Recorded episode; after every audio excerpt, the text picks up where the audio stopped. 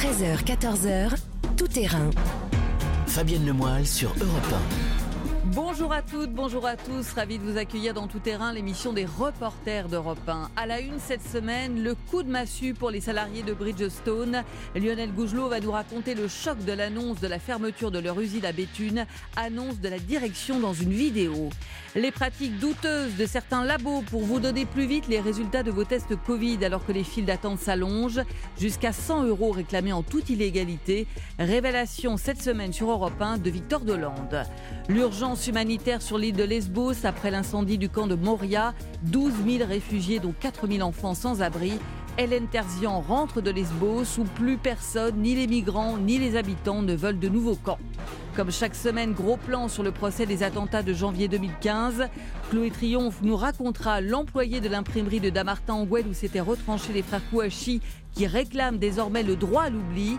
Et puis nous irons aux États-Unis. Xavier Yvon a passé plusieurs jours dans les fumées dantesques des incendies de la côte ouest comme un parfum de fin du monde. Voilà pour le programme Tout Terrain, c'est parti. Europe 1, Tout Terrain. Fabienne Lemoyle.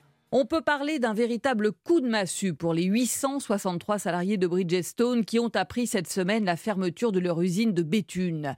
Une décision révoltante, un assassinat prémédité. Voilà pour les phrases choc que l'on a entendues depuis mercredi. Bonjour Lionel Gougelot. Euh, bonjour Fabienne, bonjour à tous. Correspondant d'Europe 1 dans le Nord, parce que ce sont vraiment des salariés sous le choc que vous avez rencontrés cette semaine, déjà choqués par la façon dont ils ont appris la nouvelle. Racontez-nous la coulisse. Bah, d'abord, c'est par un, message vidéo, un message vidéo retransmis en interne euh, sur, euh, dans l'usine, donc que l'annonce de la fermeture a été faite par euh, le directeur du site. Un message diffusé en même temps que l'annonce était faite aux représentants syndicaux à l'occasion du, du CSE, un mode de communication qui a effectivement, vous allez l'entendre, scandalisé les salariés. On leur a dit d'arrêter leur, euh, leur, travail et de se réunir euh, devant une salle. Il y avait une information à diffuser. Ils ont fait play, ils ont regardé la vidéo, point retourné au boulot. Et après, on s'étonne de ça, que les gens, euh, moralement, c'est une catastrophe. Voilà, c'est ce qui est choquant. Donc, balayer ça en deux secondes, je ne sais, pas quoi dire en fait on est dégoûté.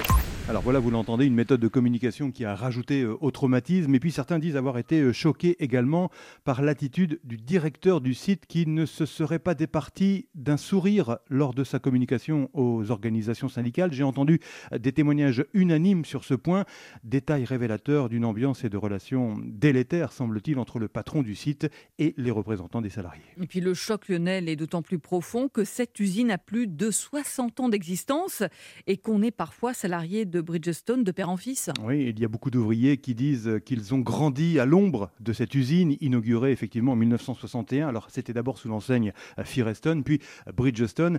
En fait, vous savez, ici, c'est le fleuron industriel du bétunois. Et malgré la conjoncture économique, eh bien, beaucoup, comme Francky, espéraient y faire en fait toute leur carrière. Je suis rentré en 93 ici. Mon père a travaillé ici. On pensait vraiment terminer ici euh, notre carrière. Je vais pas dire tranquillement, mais vraiment professionnellement. Euh, moi, j'ai connu que ça quasiment. Je ne sais pas ce que je vais faire. je ne sais rien faire d'autre. J'ai travaillé un peu dans le bâtiment euh, avant de partir au service militaire, mais c'est tout. C'est dur à dire, hein, mais je ne sais rien faire d'autre. Je sais rien faire d'autre, dit Francky. terrible aveu. Il y a aussi la peur de l'onde de choc de cette fermeture sur les autres entreprises de la région. Oui, effectivement, 863 euh, emplois supprimés. On estime ici que cela met en fait en danger entre 4 et 5 000 salariés dans l'ensemble du bassin d'emploi, si l'on compte évidemment les, sous-traitants, les fournisseurs et les entreprises partenaires. Et donc cette fermeture suscite euh, l'inquiétude dans d'autres PME ou d'autres grandes entreprises, dont certains salariés sont d'ailleurs venus exprimer leur solidarité. C'était jeudi matin.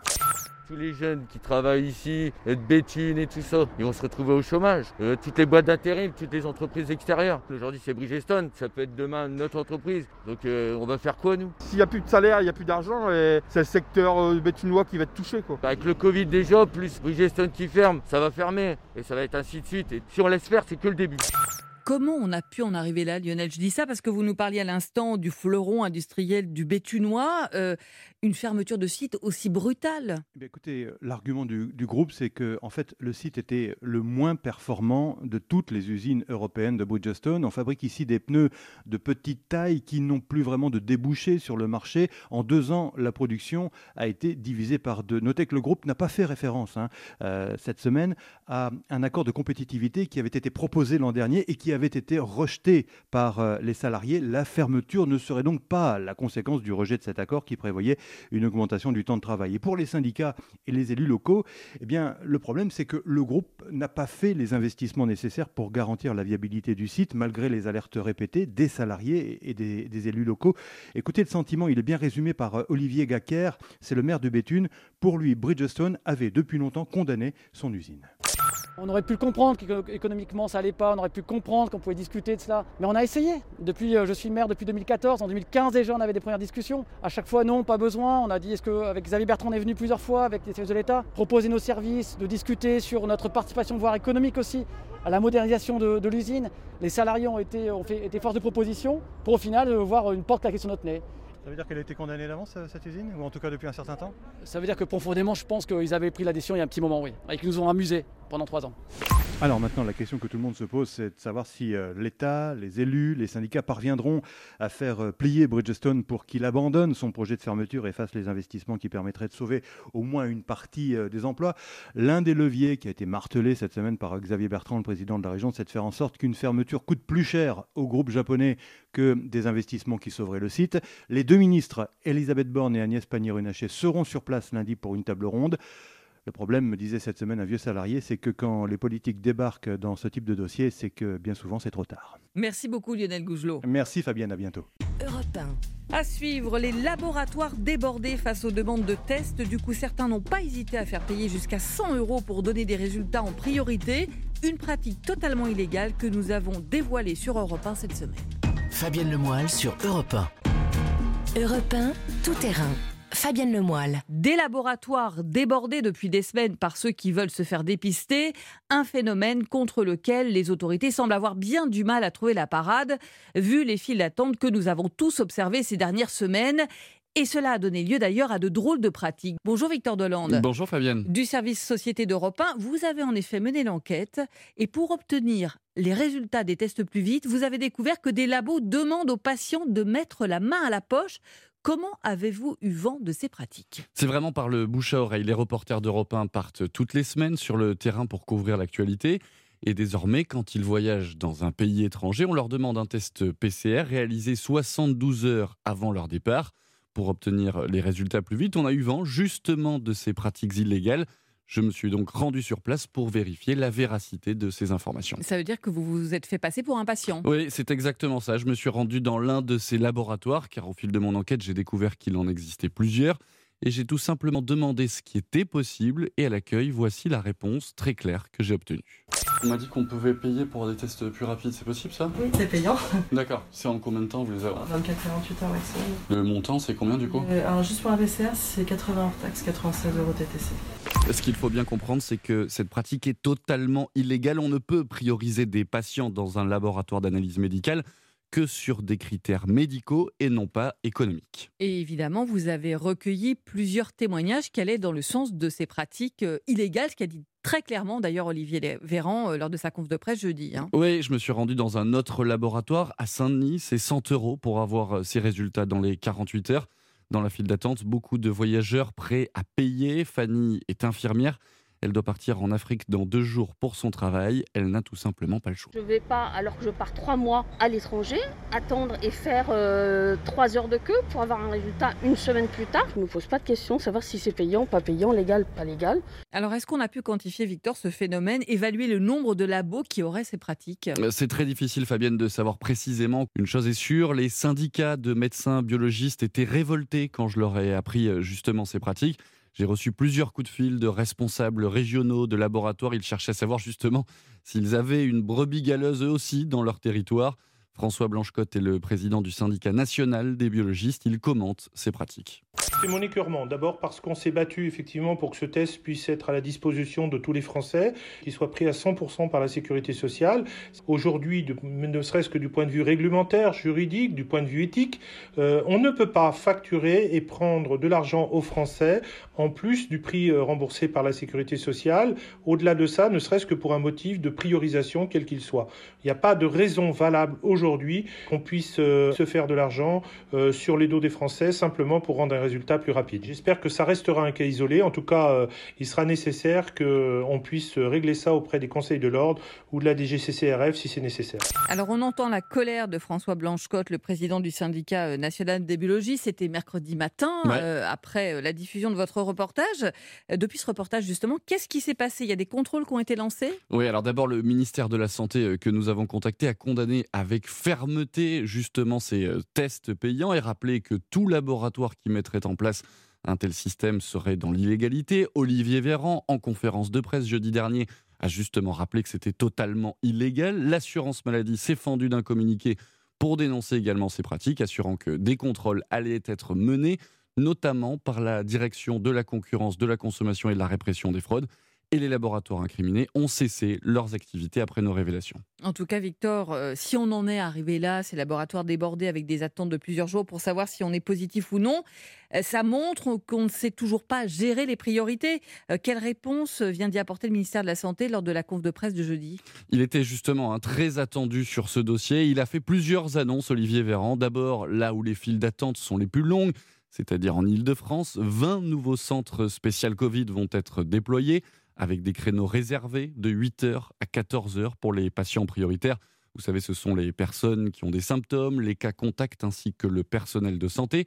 Et puis Olivier Véran a également annoncé la commande de 5 millions de tests antigéniques même technique nasopharyngée, mais des Je traduis, un nasopharyngé, ça veut dire qu'en fait, on vous met un coton-tige dans le nez. Hein. Exactement, sauf que là, les résultats sont beaucoup plus rapides, en 30 minutes. Enfin, on attend aussi euh, les tests salivaires qui devraient être autorisés dans les prochains jours. Autant de mesures qui devraient soulager les laboratoires d'analyse médicale en ville. Merci beaucoup Victor Delandre et j'ai envie de dire à suivre parce que les tests, tester, tester, c'est le leitmotiv. On voit combien c'est difficile de le mettre en pratique. Complètement. Europe À suivre, retour sur les terribles incendies qui ont laissé sans toit près de 12 000 réfugiés sur l'île de Lesbos en Grèce. Les autorités ont commencé à reconstruire un nouveau camp mais personne n'en veut, ni les migrants, ni les habitants, ni les organisations humanitaires. Europe tout terrain. Fabienne Lemoyle. C'était il y a dix jours. En pleine nuit, les flammes ravagent le plus grand camp de réfugiés de l'île grecque de Lesbos, le camp de Moria.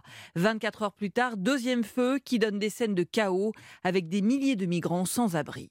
Je me trouve juste devant ce camp, un camp qui en réalité n'existe plus. Mouria finish, répètent d'ailleurs les milliers de réfugiés que j'ai rencontrés sur ma route. Cette réfugiée d'Afrique de l'Ouest a dû quitter son conteneur avec seulement sa robe de nuit sur elle. Il y a des policiers qui sont venus, sortez, sortez, sortez, parler en anglais. Eh, go, go, big fire, big fire. J'ai rien pris, ce n'est que la robe de nuit que j'avais. Je suis vite sortie et il y avait le feu qui venait. Il y a des femmes enceintes, il y a des mamans, il y a des femmes qui ont accouché avec césarienne. Il y a des bébés d'une semaine, cinq jours, deux jours. On a perdu tout, tout, tout, tout, tout. On n'a rien. Bonjour Hélène Terzian. Bonjour Fabienne. Vous venez de passer plusieurs jours sur l'île de Lesbos euh, pour couvrir les conséquences de ce terrible incendie. On vient d'entendre un extrait d'un de vos premiers reportages avec euh, ce témoignage très fort d'une réfugiée ivoirienne. Et j'ai envie de dire que la détresse qu'elle exprime à votre micro euh, est à la mesure du choc que vous avez eu en arrivant. Effectivement, lorsque j'arrive aux abords du camp, il ne reste absolument rien. Rien du camp, euh, disons en dur, le centre administratif où les réfugiés s'enregistrent, où l'on trouve des conteneurs. Plus rien non plus, des étendues de tentes qui se sont accumulées autour du camp, sur le champ d'olivier. Toutes les tentes sont calcinées, les abris de fortune brûlés. Et ce qui me saute aux yeux, ce sont ces milliers de réfugiés entassés sur le bord de la route. Ils n'ont plus rien, ils sont partis pour la plupart avec euh, un baluchon, ce qu'ils avaient sur le dos. C'est une marée humaine dans le dénuement le plus total. Beaucoup de familles étendues à même l'asphalte, avec parfois simplement une toile en plastique qui les sépare du bitume.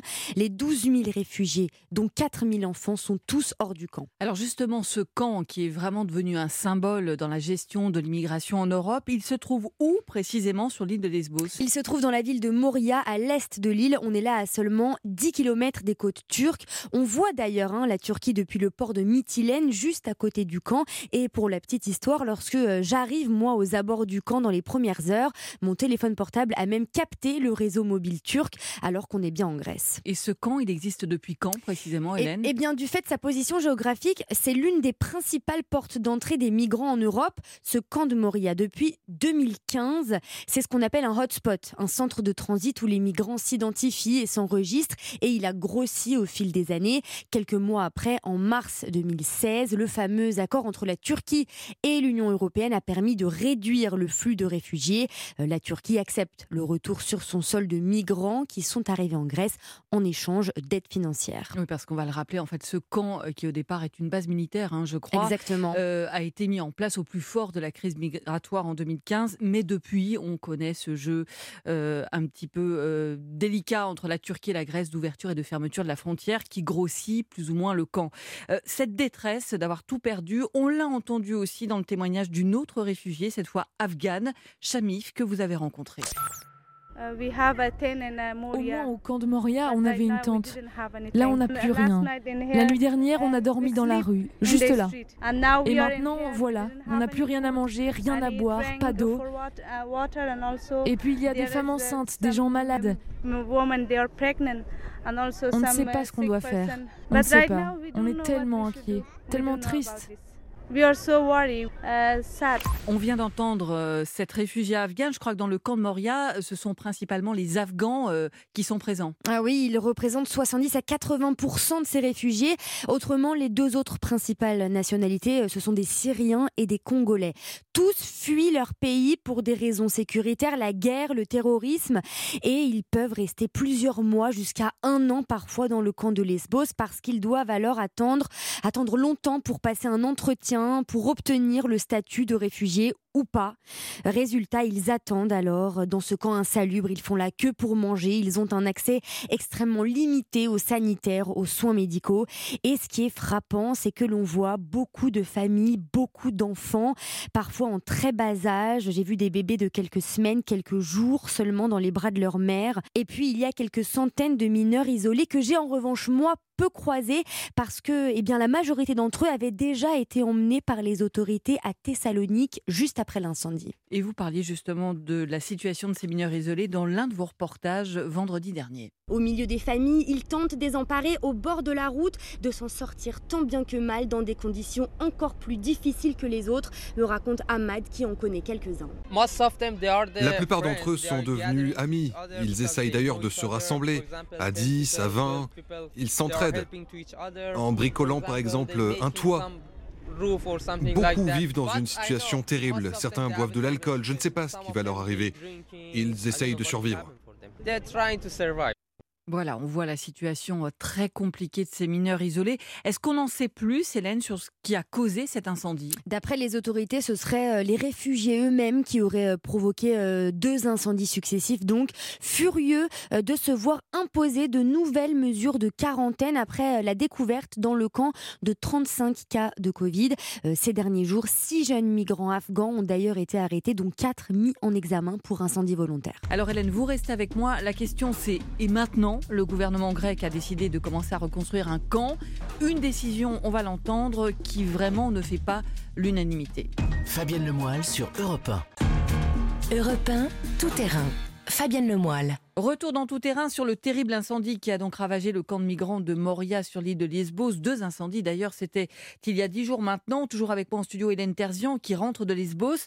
On le disait Hélène, euh, très vite après l'incendie, les autorités grecques ont décidé la reconstruction d'un nouveau camp, euh, mais ni les réfugiés, ni les habitants, ni même les humanitaires n'en veulent. Exactement. Ce camp, érigé à la hâte par les autorités grecques, c'est une solution pour personne. La grande majorité des réfugiés que j'ai rencontrés répétaient à mon micro No more Moria, plus de Moria, Moria finished, Moria c'est fini, ou encore Moria is hell, c'est l'enfer.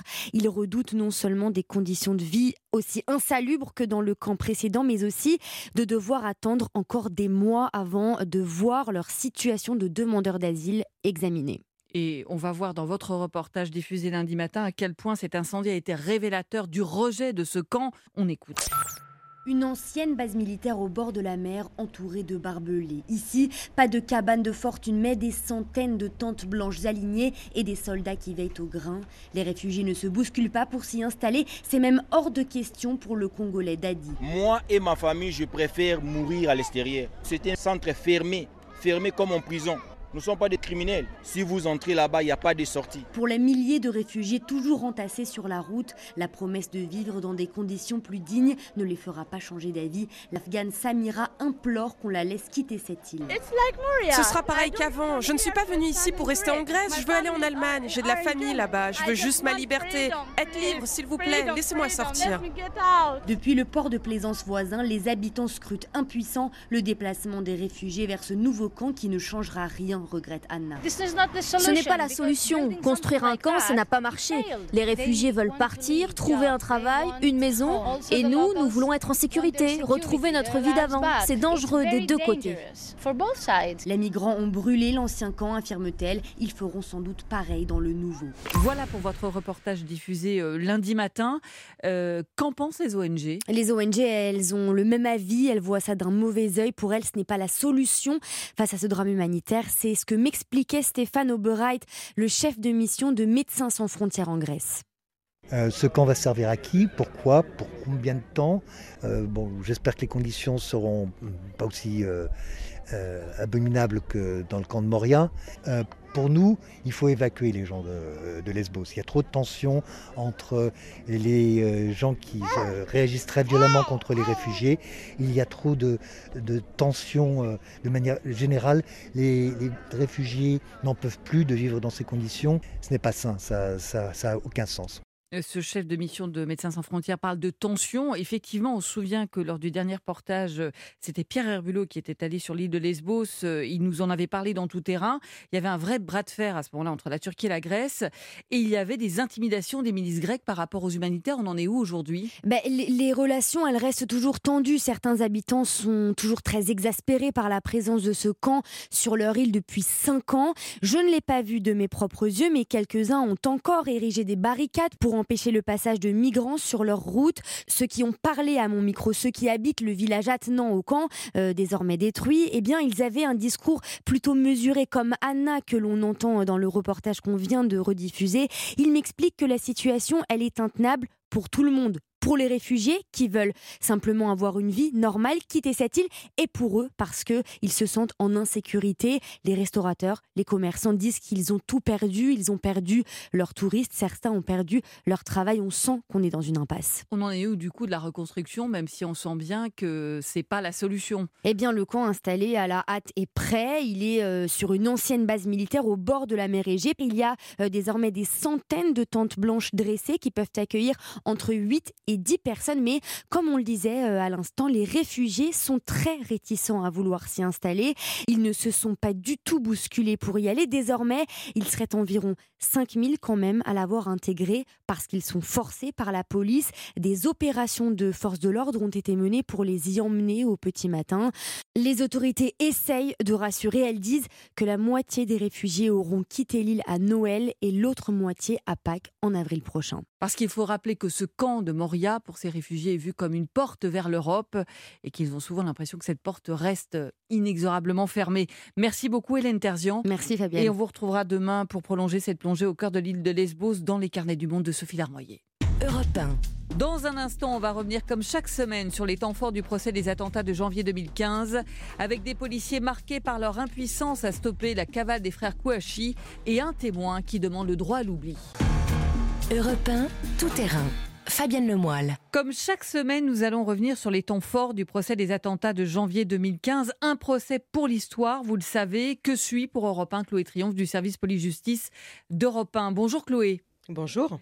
Encore beaucoup de moments forts cette semaine, alors que les audiences ont été consacrées notamment à la cavale des frères Kouachi.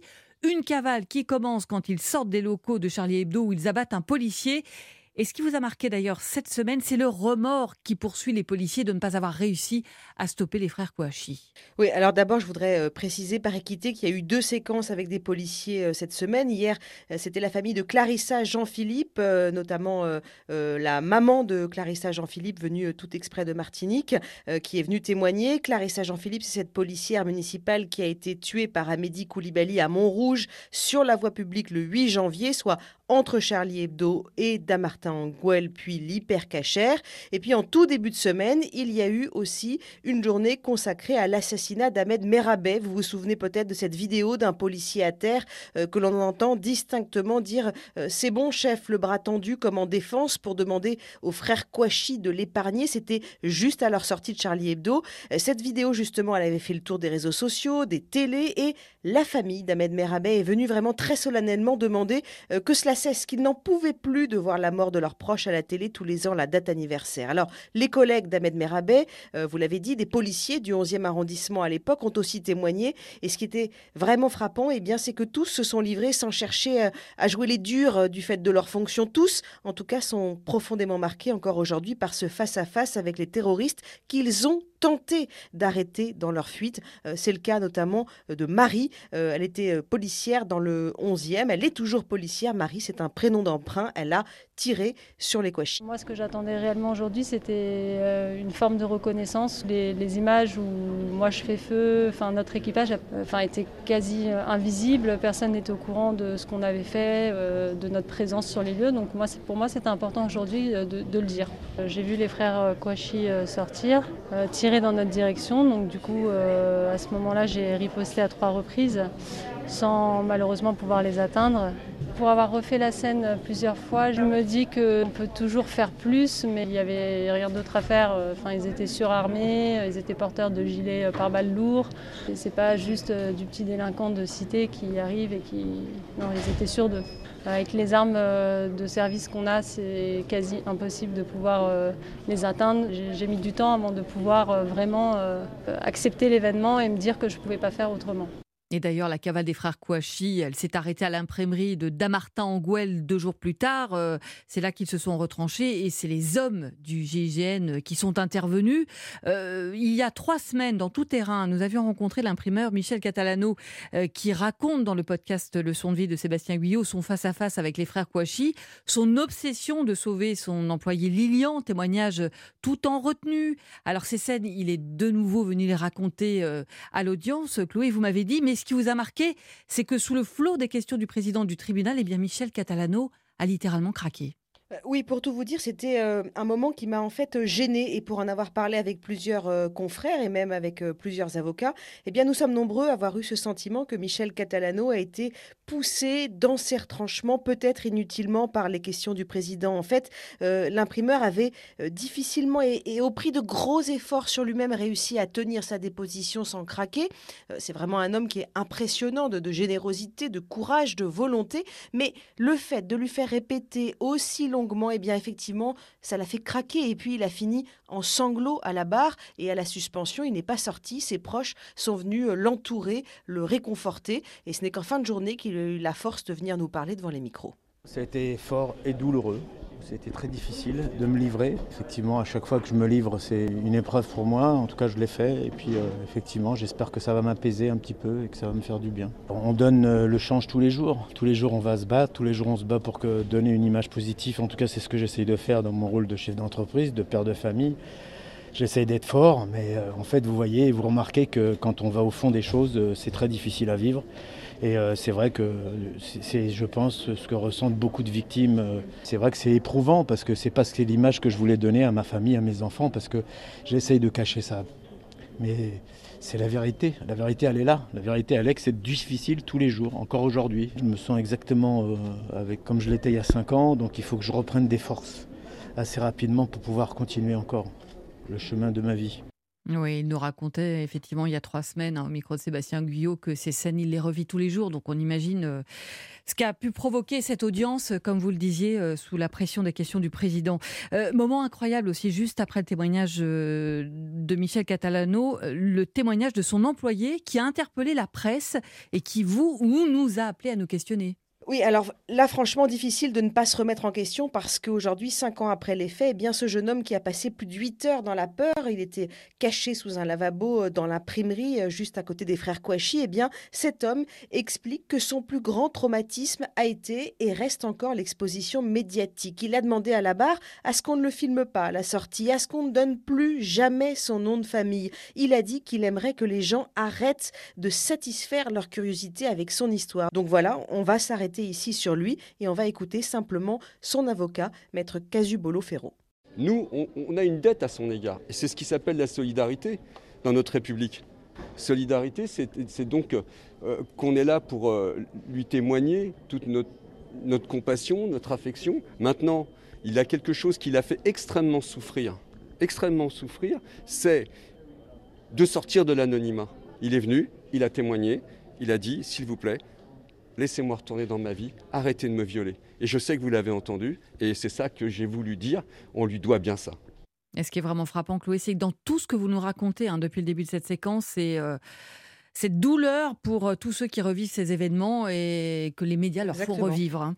Merci beaucoup, Chloé Triomphe, euh, et on continuera à vivre avec vous puisque on a fait ce choix. On l'a dit, c'est un procès pour l'histoire et on voit combien il interroge, combien il interroge aussi à travers ce que vous nous dites, le rôle de la presse. On aura euh, plaisir à vous retrouver dans les semaines qui viennent pour poursuivre justement cette chronique dans tout terrain. Merci beaucoup, Chloé. Eh bien, samedi.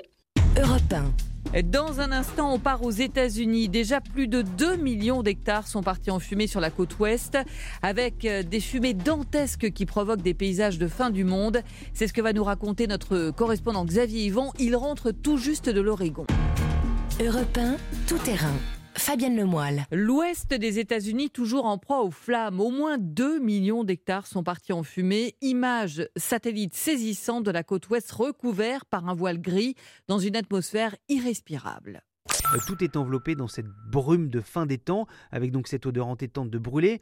Euh, j'ai fait des dizaines de kilomètres en voiture et partout c'est pareil. Parfois on n'y voit pas à 200 mètres. Euh, les immeubles, les panneaux routiers, les arbres apparaissent comme des fantômes dans ce brouillard toxique qui prend à la gorge. la qualité de l'air ici est en ce moment la plus mauvaise de toute la planète et c'est une épreuve supplémentaire pour les évacuer, euh, comme Yann posé dans une tente sur un parking avec ses deux enfants.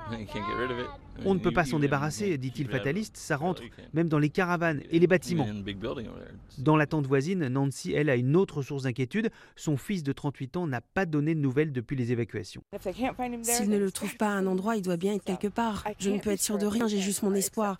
Donc je suis sûr qu'il va bien. Je peux le sentir dans mon cœur, une mère sans ces choses-là. Comme le fils de Nancy, des dizaines de personnes manquent à l'appel en Oregon et les autorités locales ont déjà prévenu, le nombre de victimes de ces incendies historiques pourrait fortement augmenter. Bonjour Xavier Yvon. Hello Fabienne, bonjour à tous. Correspondant d'Europe 1 aux États-Unis, on a entendu euh, cette semaine vos reportages en Oregon euh, sur ces incendies particulièrement spectaculaires. Et vous m'avez dit qu'en fait, vous avez été plongé dans cette atmosphère euh, vraiment dantesque dès votre approche en avion.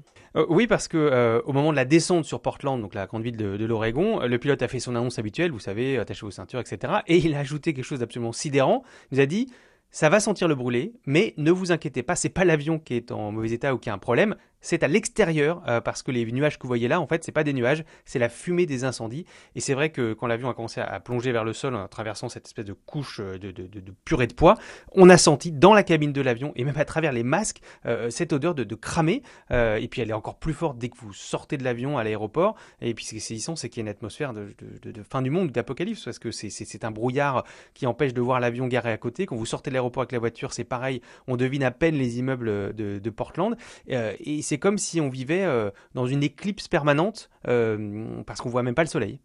Et c'est vrai que vous m'avez dit que ce voile gris vous a poursuivi partout. Vous êtes allé où précisément? Alors donc Portland, la, plus grande ville de l'Oregon, et puis Salem, la capitale administrative, qui est à 80 km au sud, et puis vers l'est, montagneux et rural, c'est là où il y avait euh, les incendies, et partout où je suis allé, il y avait, je ne sais pas comment l'appeler, cette brume, ce brouillard, euh, qui est vraiment très dense. Hein. Quand vous roulez, vous êtes obligé d'avoir les, phares allumés en permanence, et à mesure qu'on approche des zones euh, où il y a les feux, bah, évidemment c'est de plus en plus dense et étouffant. Alors la question, Xavier, c'est comment les habitants font pour supporter et vivre dans cette atmosphère littéralement irrespirable? On va écouter votre reportage diffusé lundi soir. On peut à peine dire que le soleil s'est levé ici, tellement il est masqué par l'épais brouillard de fumée qui enveloppe toute la région.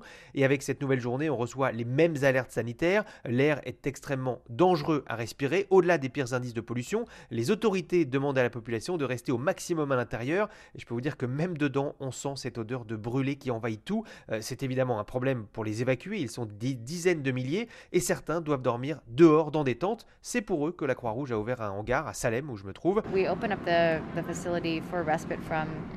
On a ouvert ce lieu pour offrir un répit, pour respirer un air meilleur, explique l'une des responsables. Il y a un endroit pour les familles, les enfants peuvent regarder la télé.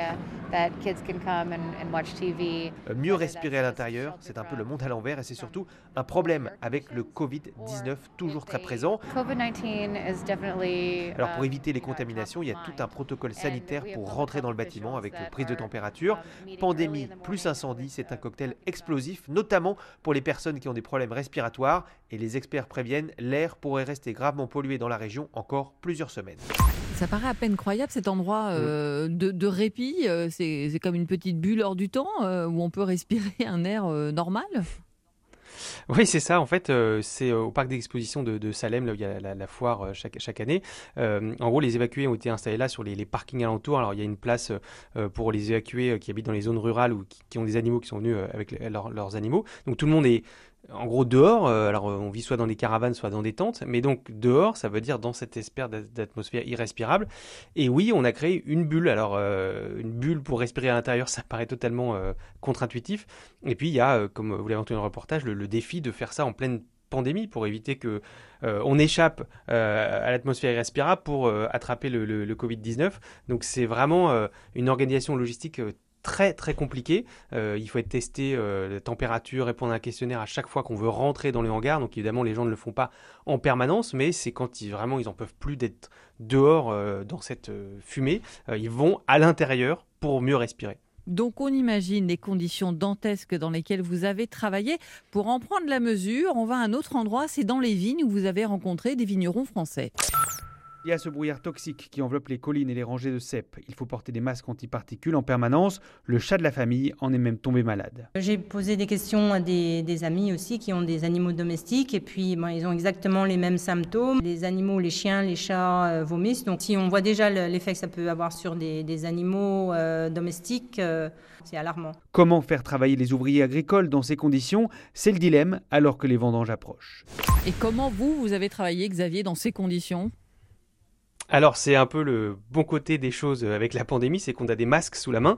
Euh, moi pour prendre l'avion j'ai des masques N95, c'est l'équivalent euh, je crois chez vous des FFP2, c'est les, masques qui euh, antiparticules, qui empêchent ces particules qui sont dans, l'air brûlé de, rentrer dans les, dans les poumons. Donc j'avais ces masques-là, je les ai mis évidemment en permanence, même dans la voiture porte fermée alors pas euh, à l'hôtel, mais j'aurais presque pu parce que ça sent vraiment le cramer même dans la chambre d'hôtel.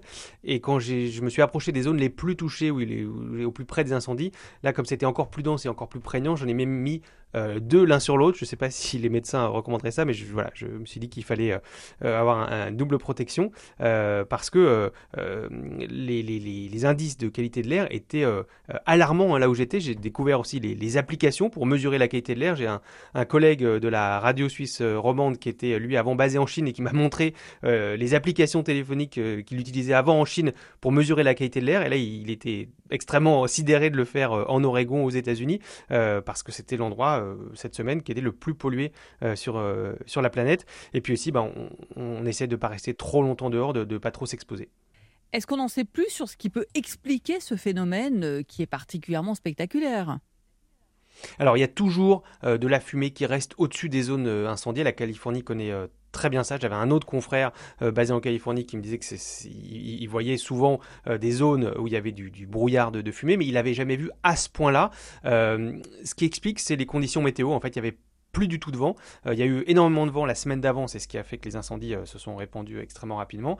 Mais là, le vent était totalement tombé et donc cette espèce de, d'énorme nuage de fumée était coincé au-dessus de l'Oregon et au-dessus de toute la partie ouest de l'Oregon. Donc c'était vraiment difficile d'y, échapper. Et là, euh, vendredi, les habitants de l'Oregon ont connu un répit puisqu'il y a un peu plus de vent. Il y a eu de la pluie, donc ça à la fois fixe bah, la, fumée et, les, poussières et ça les fait partir. Alors, euh, j'imagine que ça a relancé le débat sur le réchauffement climatique. D'ailleurs, vous en parlez demain dans les carnets du monde avec Sophie Larmoyer.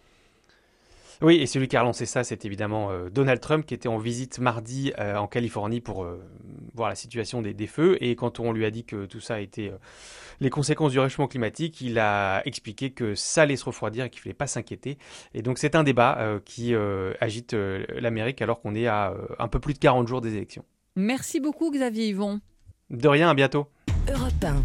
Tout terrain, c'est fini pour aujourd'hui. Merci à tous les reporters et spécialistes d'Europe 1 qui ont participé à l'émission. Lionel Gougelot, Victor Dolande, Hélène Terzian, Chloé Triomphe et à l'instant Xavier Yvon. Un grand merci aussi à Rémi Duprat et Julien Blanc pour la réalisation. Capucine Patouillet pour la coordination. Je vous rappelle que vous pouvez réécouter Tout terrain en podcast sur europe1.fr.